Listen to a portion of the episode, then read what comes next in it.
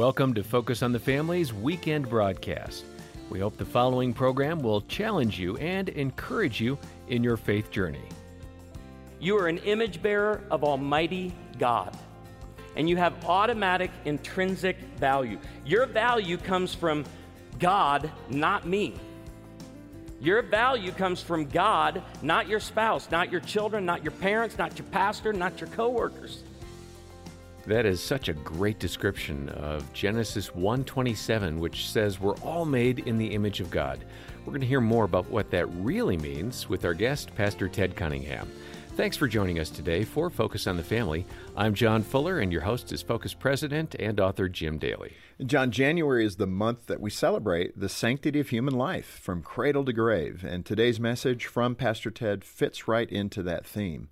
Uh, the reason the sanctity of human life is important to us is because it's important to God. Each of us are created in His image. We are image bearers of the Almighty, and applying that knowledge to life and death questions like abortion and euthanasia is very illuminating.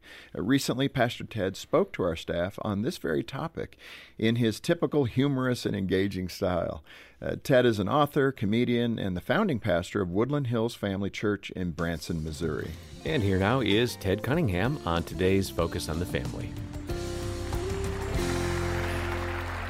Well, it is great to be back. I just I want to start by saying thank you for trusting me to do uh, date nights around the country on behalf of Focus on the Family. And I want to share with you my favorite joke from these events because it came to me from an 86 year old missionary at our church. Uh, Pat Kershaw served for over 60 years with International Students Incorporated here in Colorado Springs. And I was actually working on a chapter in the book, A Love That Laughs chapter 3, where I'm helping couples find their shared sense of humor. And I meet with Pat about once a month at Panera Bread for coffee.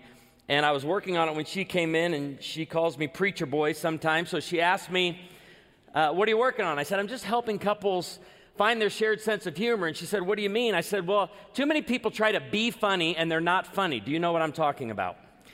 And so instead of trying to be funny, they should just look for funny because funny is all around us. Humor is everywhere. And really just call it out. And I, I made the, the mistake of asking Pat, Have you seen anything funny lately? I asked my 86 year old senior member of the church, Have you seen anything funny lately? And she goes, I saw it just yesterday while getting my mammogram up in Springfield.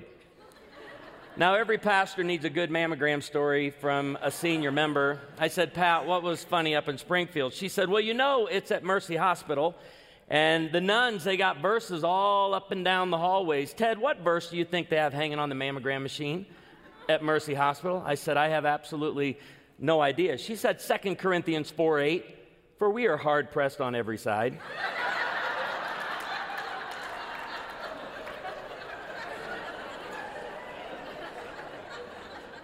But not crushed. That's the whole verse. And I went to Dallas Seminary where we learned that is a verse out of context. Can I get an amen on that one? So I love when people visit our church in Branson after they hear me share that on the road and they're like, We want to meet Pat. That's the only joke she's got. I got to be real honest with you, but it is a good one. I love encouraging couples with humor and families with humor and our church with humor. But there's a word I want to give today, and it's one word that changes the way I value my spouse, it changes the way I value my children, my parents, it changes the way I value coworkers, changes the way I look at strangers I meet on the street. It changes the way I view people that don't look like me, talk like me, and that don't vote like me. And the word is simply honor. I love the word honor. Honor means to esteem as highly valuable. And I want to look at this word three ways today. First, I want to explore it from the scripture, and then I want to challenge all of us. And this is a challenging message for me because I know how I tend to value people and how I tend to look at people, but I want to look at them through the eyes of God. I want to see them as image bearers of Almighty God. And so I want to be challenged in my thinking and in my heart with this word. Uh, but then I want to get very practical and give you four ways that you can show honor uh, to the people in your family, to the people you meet on the street, to the people in your church, to your coworkers, all along the way. I want to start in Genesis 127. This passage is where we start at our church, Woodland Hills Family Church in Branson. Uh, we start with this passage, whether we're talking about abortion, immigration, racial reconciliation, divorce, adoption, fostering. It all starts for us with the image of God in man, the imago Dei. Genesis 1:27 reads, "So God created mankind in his own image. In the image of God he created them." Male and female, he created them. So even when we talk about sex, sexuality, gender, sexual orientation, it starts for us with Genesis 1:27, the imago Dei. We see every human being as personally autographed by God and highly valuable. Gary Smalley put it this way honor is a decision we make to place high value, worth, and importance on another person. Whether we realize it or not, the value we attach to God, our children, and ourselves greatly determines the success or failure of our relationships. Now, here's the cool thing about honor, and it's the most important thing we can learn about honor today before we get practical. Honor recognizes value, it does not set value. When I honor you, I am calling out the value in your life. I'm not determining it. You know what that means? There's nothing I can say or do that adds to or takes away from your value. Nothing. I can't add anything to it and I can't take anything away from it. All I can do is recognize it and call it out. I don't know why this word sometimes gets me emotional because right now is the moment that I would want to tell you a joke. And my wife would be sitting down there going, Don't you do it. Don't you sit in this, Ted. She says, My number one flaw as a pastor and speaker is that I love to bail people out. Like when we're sitting in it and some stuff we need to be challenged with. To me, the joke is the great escape. And all God's people said, No, half of you went, No, don't you do it. Look at, I just did it. I can't, I can't. I, this word gets me emotional because you know what? Someone's listening to the broadcast right now who feels worthless. They've been told that by a parent. They've been told that by a spouse. And for years and years and years, and they're driving right now. They're at work. They're at home. They feel worthless. And I just want to remind that listener that is a feeling, not the truth. Ryan Pinnell, one of the therapists at Hope Restored with Focus on the Family, I love what he says about feelings. Because too often in the church, we like to stuff our feelings. We like to tell people, don't pay attention to feelings. Ryan's got the best quote on feelings I've ever heard. He said, Feelings are like our children. We should listen to them, we should care for them, but we should not allow them to make major decisions for our family. So if you're feeling worthless right now, guess what? That is a feeling. Don't allow that to make major decisions for your life. Because the truth is, you are an image bearer of Almighty God and you have automatic intrinsic value. Your value comes from God, not me. Your value comes from God, not your spouse, not your children, not your parents, not your pastor, not your coworkers, not strangers you meet on the street. Your value is not based on another's thoughts, feelings, words, or actions. And if I can just say it another way, your value is not based on your thoughts, feelings, words, and actions. God determined your value by creating you in His image. Every single human being is created in the image of God and has automatic intrinsic value. You see, we tend to value people. And I'll put myself in this. This is why I need to be challenged with this message. We tend to value people based on their age. We value people based on their job. Why do you think when after you meet someone, one of the follow-up questions, first follow-up questions is what? What do you do? We value people based on status and income, race, nationality, political party, behavior, abilities, disabilities, intelligence, sexual orientation. And I think there's another important thing to say about honor. I do not need to agree with your decisions. I do not need to agree with your lifestyle choices to see you as someone who is created in the image of God. You're an image bearer of Almighty God. Now, it's important because this always, we have to talk about the difference between the image of God and being a child of God. So, through creation, you bear the image of God, but it's through salvation, faith alone in Christ alone, that you become a child of God. Let me say that again. Through creation, I bear the image of God, but through faith alone in Christ alone, I become a child of God. Sin, it marred the image of God in man, but it did not remove it. Jesus died for my sins. And so I want to encourage us as we walk through this and we talk about honor and give some very practical ways. I love getting into the practical ways because we can talk about this all day long, but how do we live it out? How do we walk it out in our family and in the workplace? And even with strangers, even with people that we don't agree with, even with people of the opposite party. Because how I think about people and how I treat people, that matters to God. It matters to God. And it's easy to honor those who think like me, believe like me, and vote like me. What did Jesus say in Matthew 5 46 through 47? If you love those who love you, what reward will you get? Are not even the tax collectors doing that? And if you greet only your own people, what are you doing more than others? Do not even pagans do that? In other words, there's no skill needed to love an easy to love person. There's no skill needed to honor someone who's being nice to you.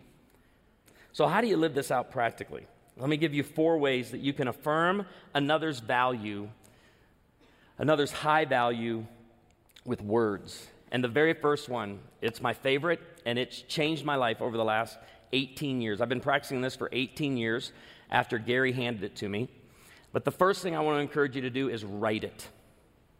Write it down. I walked into Gary Smalley's office, and he was working on something, and it was four pieces of paper stapled together and across the top, it said all the reasons why Norma is highly valuable.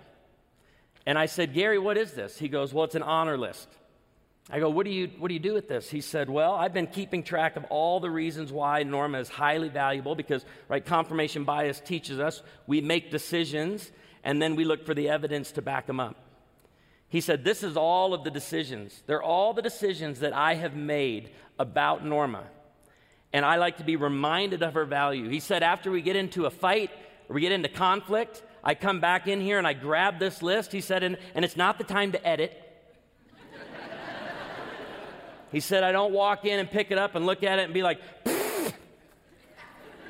that's not true. No, he said, no, I, I am reminded, and if, if you knew Gary personally, you know, he was a pretty emotional guy. He said, I usually don't have to get off the first page before the tears start flowing and I'm reminded of her value and I go back to her just in a different posture. This Focus on the Family broadcast will continue in just a moment.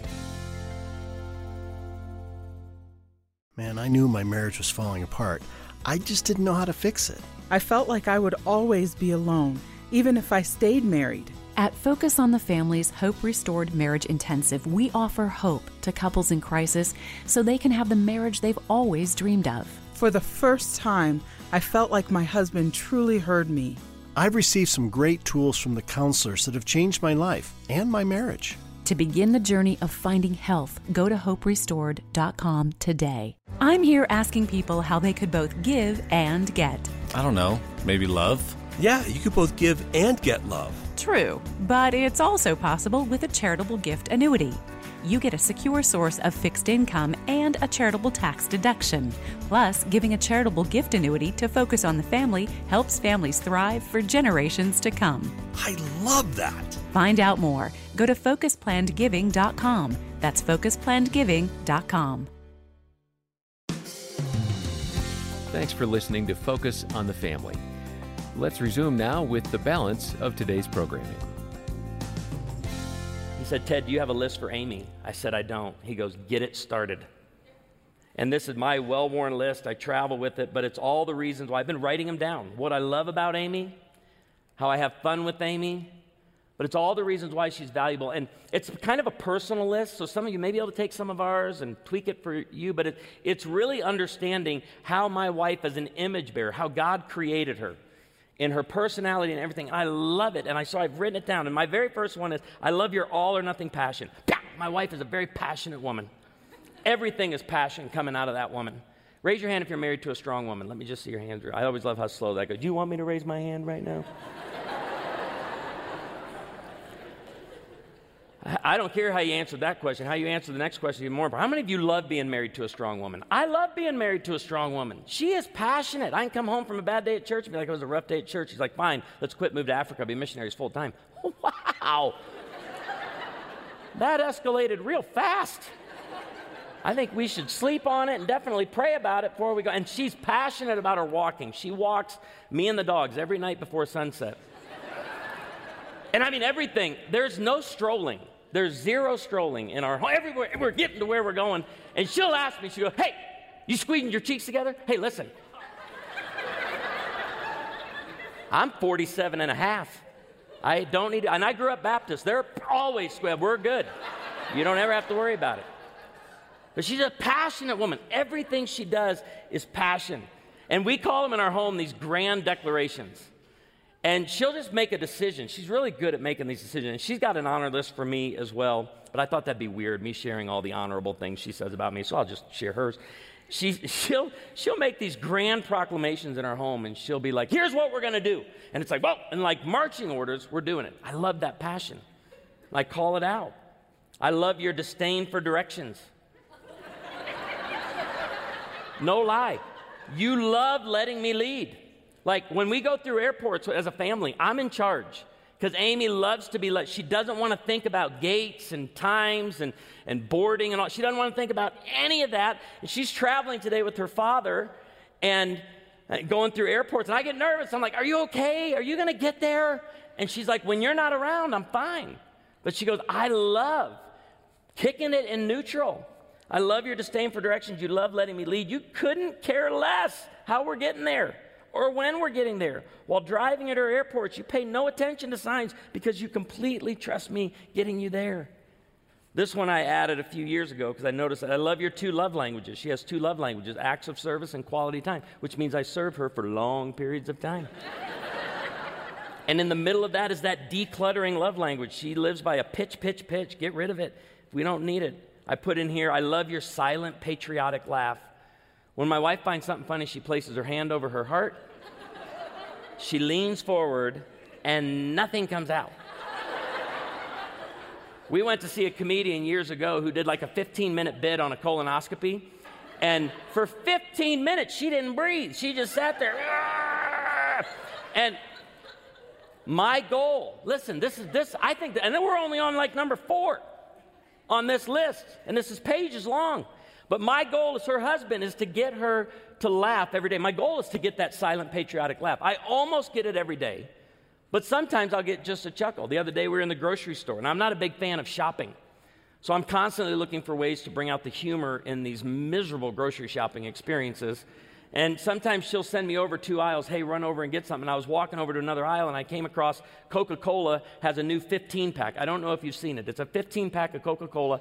A third of the box is this big white stripe. And I kid you not, it says 15 pack, three cans more than a 12 pack.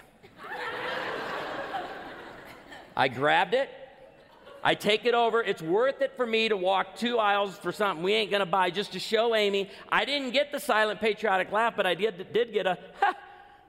And that's enough for me.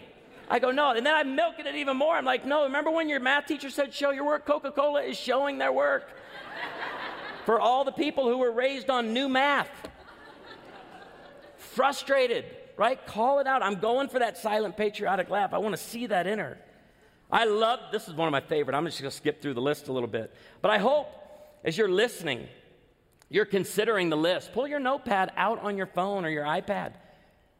And before you get home tonight, jot down five reasons why your spouse is highly valuable. Jot down reasons why your children are highly valuable. We don't give our kids birthday cards anymore. We give them an honor list, and it has a, that whatever age they are. Our daughter just turned 18. She got 18 reasons why she's highly valuable on her list. It's going to save you money on cards, and it's going to mean a lot more. This is one of my favorite. I said, I love how you prioritize our marriage. You've eradicated the kid centered home and you place our marriage first. Date nights are important to you, and you model a great marriage for our kids. I have some personal things in here on how she loves our son and the way in which she shows that, how she loves our daughter and the way in which she shows that. I love your commitment to Christ. You are sensitive to the Lord's leadership in your life. I love your spontaneity.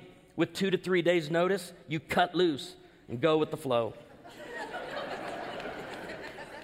My favorite line is when you tell me, just call me Flo. Look, can I tell you, every marriage, every family, every relationship has these dynamics. I, there are some personal ones on here that I'm not sharing with you. But it's our honor list. She has one for me, I have one for Write it down. Write these words down. Call out what you see in someone else, but please don't stop there. Gift it. We're used to giving Hallmark cards and gifts at birthdays and anniversaries and special occasions. I'm here to tell you an honor list is one of the best gifts you can give someone. Proverbs 22 1 says, A good name is more desirable than great riches. To be esteemed is better than gold or silver. And I saw that play out the first time we gave an honor list to my mom when she turned 64 years old. And, you know, my parents are at that age now in their 70s. They don't want any more stuff. I don't want more stuff. Every time I leave my parents' house, I leave with a box of stuff. This is a true story. I'll be like, Mom, this is your blender. You have your blender in here. I'm done cooking, right? That's kind of where they are in life. But you know what she'll never get enough of? What I'm called to do until she or I draws our final breath, and that is honor. I asked all the family, I conspired against her on her 64th birthday. I asked my dad and my kids everybody to write an honor list for Pamabani. And we went out to a nice meal. At the end of the meal, in between the entree and dessert, I invited everyone to take out their honor list. My mom didn't see it coming, and it hit her like a train. And, I, and she goes, What's going on? I said, I've asked everybody to write down all the reasons why you're highly valuable, and we're just going to go around the table and share it. Listen, we didn't get to the first line on the first list before my mom went, mm! You know, I hate it when you do this, Daddy. Like, but that's honor. We are, she couldn't hold it together around the table because you know why? Honor, a good name, more desirable than great riches, to be esteemed better than gold or silver. I love to do this at birthday parties I'm invited to. If I can tell there's no plan or no structure to the evening, I'll ask whoever's hosting the party, Do you mind if we do an honor bombardment? What do you mean? We're just going to go around for birthday boy or birthday girl, and everybody's going to speak one word of high value over this person, maybe share a story or a line or two. I'll write it down, I'll text it to you at the end of the night. We do this at our staff meetings. Uh, I love to grab just a cup, piece of paper, write everybody's name down that's in the meeting, tear it off, put it in the cup, shake it up, pull one name out. One name out, and we go around as a staff, and everyone honor bombards that person. Write it down, but gift it. And even better than that, I have found write it, gift it. Number three, speak it out loud. Can I tell you? Let me tell you, one of the best ways to teach your children to honor God, others, and you is to honor each other. Let them see you practice honor.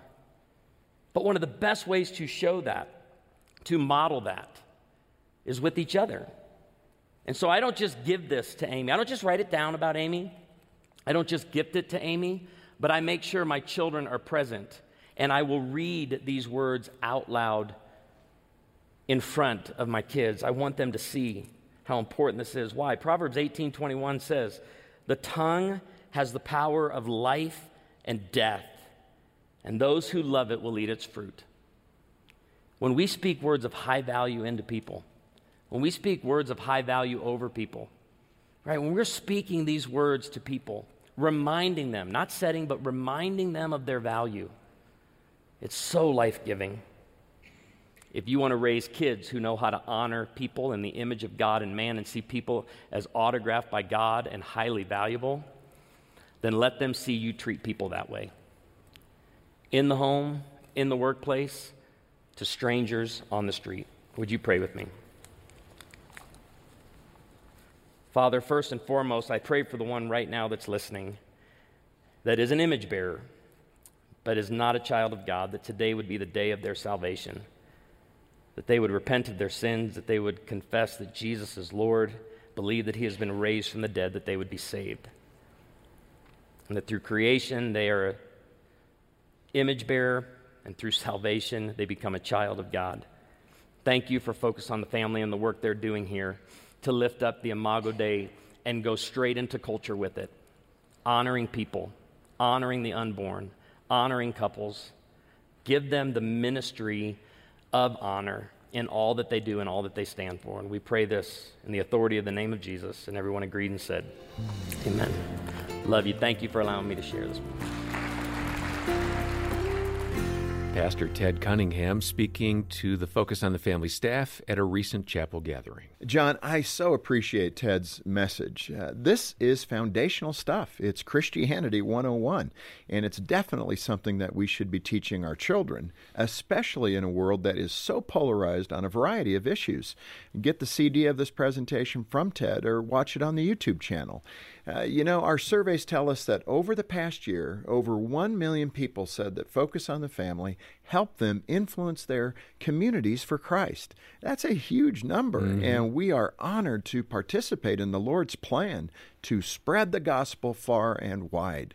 But as a nonprofit ministry, we need your help. We rely on your contributions to fuel these efforts. So please consider donating to Focus on the Family today. And when you make a donation of any amount, we'll send you a CD of this message from Ted Cunningham as our way of saying thank you. Yeah, our number is 800, the letter A in the word family, 800 232 6459. Or you can donate online and request that CD uh, when you stop by focusonthefamily.com slash broadcast. And when you're online with us, be sure to look for the link to the Live It Challenge, and we'll also post some articles on how to get more involved in pro life efforts. On behalf of Jim Daly and the entire team, thanks for joining us today for Focus on the Family. I'm John Fuller, inviting you back as we once more help you and your family thrive in Christ.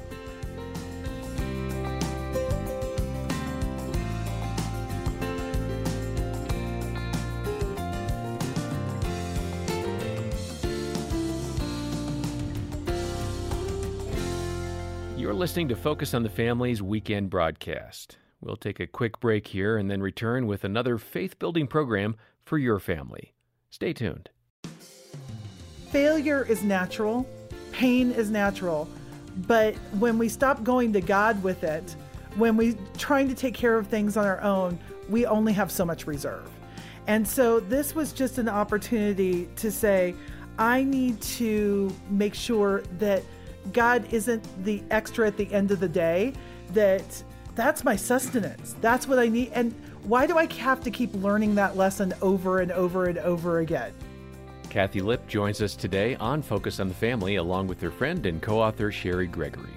Your host is Focus President and author Jim Daly, and I'm John Fuller. John, what does it look like for you to get away, like for a retreat? Oh well, that would be like mountains and uh, time with a book and no cell phone. That's that's rest and, and relaxation for me. You know, it's amazing. Jean just did a retreat with a handful of girlfriends, and they yeah. got out to the mountains, and they were able to kind of relax and study the word pretty deeply. Not everybody has that opportunity, no. and that's a great thing. But I love the fact that the timing of this with Jean's experience and our guest today talking about how you can have that retreat environment without necessarily having to go spend a lot of money or mm. drive to the mountains or something like that. I'm looking forward to this discussion because we all need to think about our relationship with the Lord, where we're at, where we need to go, and the best way to do that is silence, right? Time to just think. And we're going to really help you better understand how to do that each and every day. Yeah, I used to pray that God would speak, and now I say, Lord, help me listen, because mm-hmm. I believe He speaks a lot more than I listen. So mm-hmm. I'm really glad that we have uh, Kathi and Cheri here. They've been here a number of times before. They're very popular speakers and authors, and they've written a book together. It's a devotional titled An Abundant Place Daily Retreats for the Woman Who Can't Get Away. And we have copies here at focusonthefamily.com slash broadcast. Well, welcome back to both of you. Thank you. Thanks so much. It's great to be here. Yeah, it's so good to see you. You are always so cheery and so effervescent. Hmm. We love it. That's a good word. Yeah, you like that? I love that word. Yes. I don't know that I've ever been called that before. Bubbly, but we yes. love it. And you guys bring such great wisdom. Let's go there. You speak to a lot of women through the ministry that God's given you. Mm-hmm It, what's the most common thing you hear from women Uh, about oh, just the demands. I have a good friend who was just telling me she raised her girls in the 70s and 80s, and she goes, I don't really remember that part of my life. Oh. and, you know, I think I understand that, but that's kind of how a lot of women feel. That's that's exactly what my mom says. She does not remember the 60s or the 70s. and, and, you know, I think the number one thing that we hear from women is that they are overwhelmed. Yeah. And in fact, we wrote a book about it. You got, we talked right. to you guys about it. And this devotional is a response to it it because you know it wherever you are in your life whether you're at home with kids you're working full time there's so many demands on all of us sure. and to have the opportunity to just kind of pull back and get away it's a luxury for a lot of people, but it's also a necessity. So yeah. that's what we were trying to figure out. And in that context, I mean, it is good. Like Jean had a wonderful mm-hmm. experience mm-hmm. last weekend, yeah. and it, was really enjoyable to her. She said she laughed a lot, she cried. You know, mm-hmm. the girls really bonded. Mm-hmm. But for the woman that struggles carving out that kind of time because she's so busy, can you really um, seek the Lord and hear from the Lord without that kind of retreat experience? Well, you know, for some women, they're at a stage of life where the, even the thought of getting away is more overwhelming. Right. It's more work. Because, yeah, there's all the preparation that has to happen. And so to be able to carve that time out, to be able to set aside some time to uh, pull together um, some things to make it meaningful and retreat like. Uh, you know, we like to, you know, pull together a blanket or a favorite drink, favorite scripture, to have a space, to have a place in the house for it. Uh, for me, it's a prayer chair uh, where my family knows. Now the cat does not know. Rafiki does not respect my hey, we can retreat take care of that time. but my family knows that if I'm in my prayer chair, you know, don't bother mom unless there's blood or something like that. And so to be able to create that space and time, yeah. rather than waiting, okay, someday I'll get away, someday I'll get away. Well, two, three, four, five years can go by. Whereas to be able to do that, we believe on a daily basis to carve out that little bit of time is so important when and you, can really lessen that uh, that feeling of overwhelm. And just for that specificity, how much time is that for you? You know, sometimes it's 5 minutes. Right. Sometimes it turns into lingering for a half an hour or an hour or more, but I don't want to get hung up on the time because so yeah, many at least those of us who are recovering perfectionists, we get hung up on the time. If it's not right. an hour, it doesn't count. And it's like any time with God totally counts. Right. And also, the person who's like, I'm not going to bother to try if I can't do it right, find that space, create that space, do it for a little period of time and it's going to grow. Yeah. And you're not saying, you know, for that retreat experience, that's a good thing. That's good to carve out that time. Yeah but how to have that experience more frequently, yeah. which would be good, mm-hmm. so that your faith is deepening. That's yeah. what you're saying, and it doesn't take a lot. Yeah, it's not either or; it's both. Yeah, that's good. Um, let me ask you, Kathi. Y- you have an acronym SPACE uh, that really helps people to learn meditation and scripture application. What's the uh, acronym stand for? Describe it for us. Yeah. So what we're asking is for space, and I think you know, as women, we really desire space in our lives, whether it's, like it's in our one schedule. commodity. It really, really is. And so we took that and we just said, okay, what is a daily ritual that we can put into our lives that will just take a few minutes but can help us go deeper with God? And it's that consistency. You know, it's that daily consistency. So S is for speak. So this is just if you're taking a portion of scripture, reading it aloud three times. And three times may seem a little weird. And I'm not trying to say, you know, do something ritualistic. This doesn't, you know, may there's no magic number. But for me, to really meditate on it three times, I can really start to take that portion apart. Um, ponder, sit quietly. Why is God bringing this verse into my life right now? Like, is there something going on in my life? Is there something specifically I need to be listening to? So just giving some opportunity. I love what you said, John. You know, it's, you know, God speak to me. Well, I need to listen. Hmm. I that's what I need is I need to sit and be quiet and listen. Act. Is there an action that God is asking me to take? Is there something that I need to be doing that I'm not currently doing? Or is there something I need to be stopping that I am currently doing? Um, commit what has God committed to do? I think this is so interesting to think about it. Like, what does God say his commitment is in this word? Look for what the scripture reveals about God, who he is and what he promises. Mm. And then finally, express. I take a moment to express to God, you know, how this verse is hitting me, what I'm learning how it makes me think and how it makes me feel. Yeah, that's well said. Mm-hmm. Cheri, let me ask you this is a devotional, basically, and we want to highlight a few of the stories. And certainly, we're not going to cover it all. So, for the listener, for the viewer, you got to get a copy mm-hmm. because there's so much good stuff in here. But you uh, used uh, a certain type of grass to get yes. an illustration. Is it katsu or which? It's called kikuyu grass. Kikuyu. Okay, and, I got to get my grass knowledge built up here. You don't want this one, though. no, I live on an old boarding school. I mean, it's an old military base. It's become a boarding school, and uh, we were doing some renovation in our house, and we opened up. Uh, we took out this windowsill, and there was literally literally grass growing inside the wall, like sprouting That's out crazy. everywhere. It was bizarre. It was like something out of a horror film because there was clearly no no light on the inside.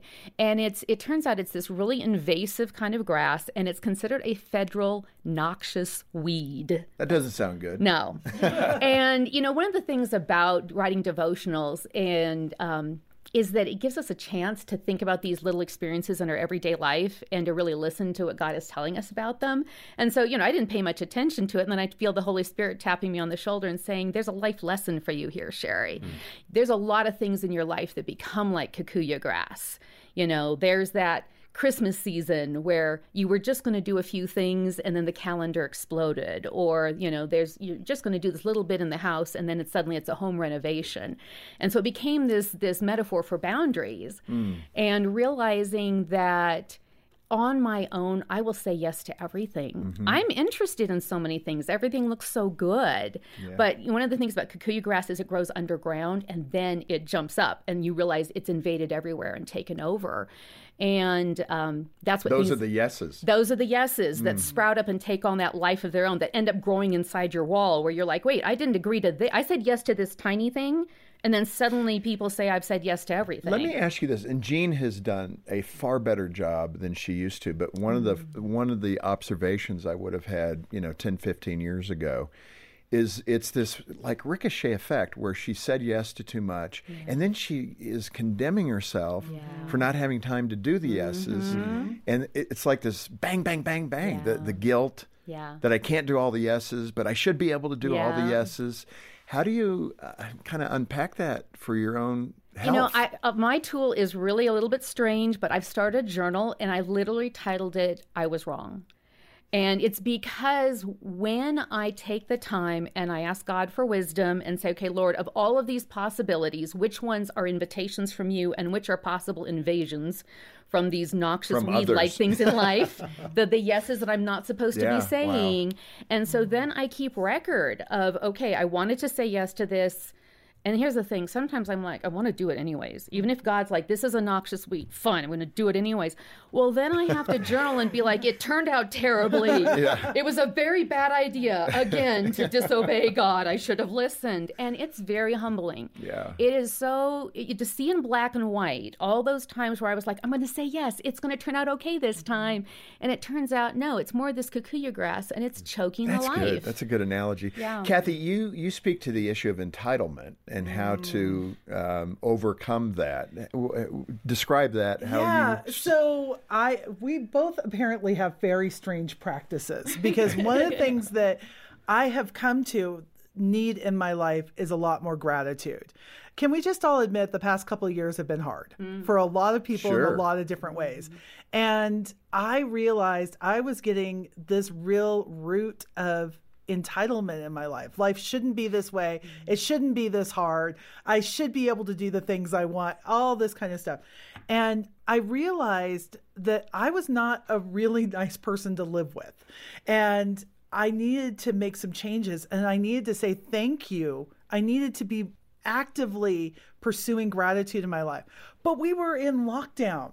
And so what I finally started doing was I'd go out to the chicken coop each morning And Brie would always we all of our chickens are named after cheeses. Um, you can tell the priorities in our house. So, you know, you know, cheese doesn't come from chicken. I do know that. Yes, I'm just making okay, sure. Right, okay, yes, I've got that anatomy and cooking down. Um, it's safe to eat at my house, uh, but know, Brie would always lay, lay the first egg. I would just say, you know, thank you, Brie. This this egg is going to be amazing in tomorrow's breakfast. And it seems so ridiculous, but I realized as I was practicing gratitude with the lowly chickens, I was actually increasing it in other parts of my life. I was noticing what God was doing in my life. I was noticing the abundance He had given me in other areas. I was being more grateful towards my husband. I was being more grateful towards people on the internet. Miracles abound. You know, I just realized this simple act of saying thank you uh, to every situation was helping me find the good hmm. where before I was purposely looking for the problem. Well, and what you're saying there is attitudes are choices. We choose to have that attitude. I can't choose my circumstances. I can choose how I respond to my circumstances. Absolutely. This Focus on the Family broadcast will continue in just a moment. just as we pick good food for our children, we want to make sure that we're picking good kind of spiritual nutrition for our children as well. Um, so I think providing them clubhouses has provided some of that spiritual nutrition for them. You can help your kids grow in their faith with Focus on the Family Clubhouse and Focus on the Family Clubhouse Junior magazines. Great resources for your family at focusonthefamily.com slash club Is it possible to love your spouse without expecting anything in return? Here at Focus on the Family, we're excited about season five of the Loving Well podcast. I'm John Fuller, and I'll be joined by my friends and colleagues, Dr. Greg Smalley and his wife Erin, as we discuss practical ways you can show love and appreciation to your mate. You'll find the Loving Well podcast at focusonthefamily.com slash lovingwell. That's focusonthefamily.com slash lovingwell. Thanks for listening to Focus on the Family. Let's resume now with the balance of today's programming. Cheri, in the book uh, Abundant Place, you talk about your quirky house. so I don't know. It's obviously not the abundant place, but what, what's up with your. Oh, this is one of my favorite stories. This one I actually comes from about like 10, 15 years ago when we first moved there. When we first moved to the um, boarding school where we live, we moved into a barracks, a former ar- army barracks, and so Where it was built like wife in the, wants to live. exactly like 1940s.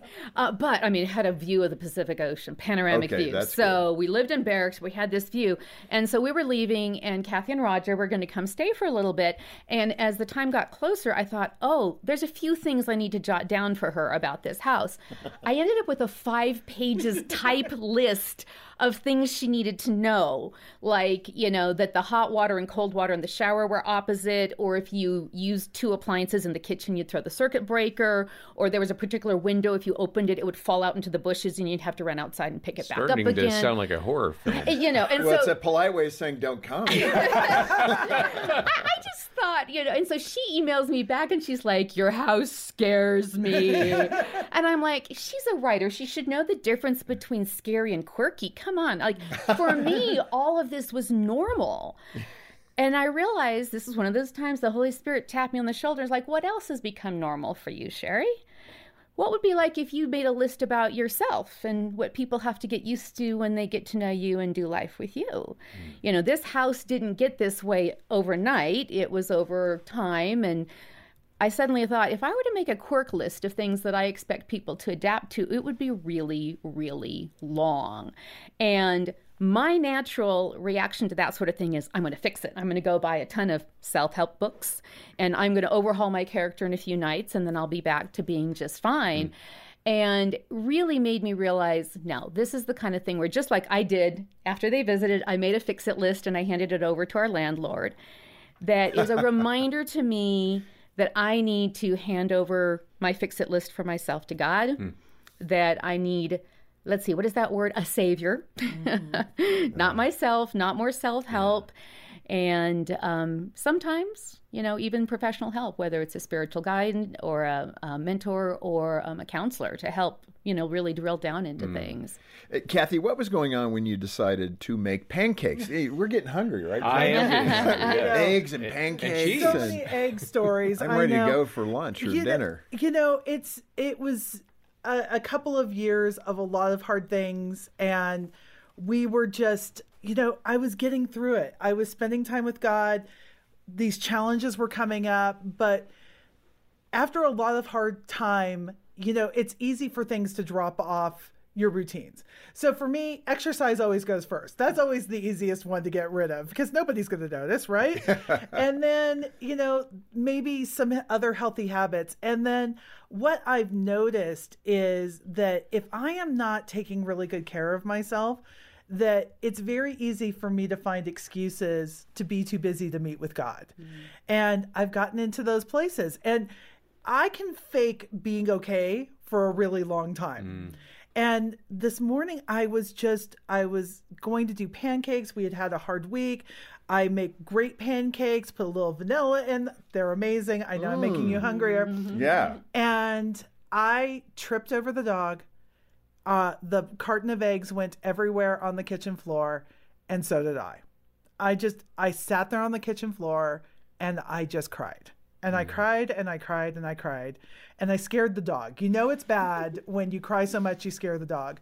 And it was I realized that I had been trying to handle too much stuff on my own and not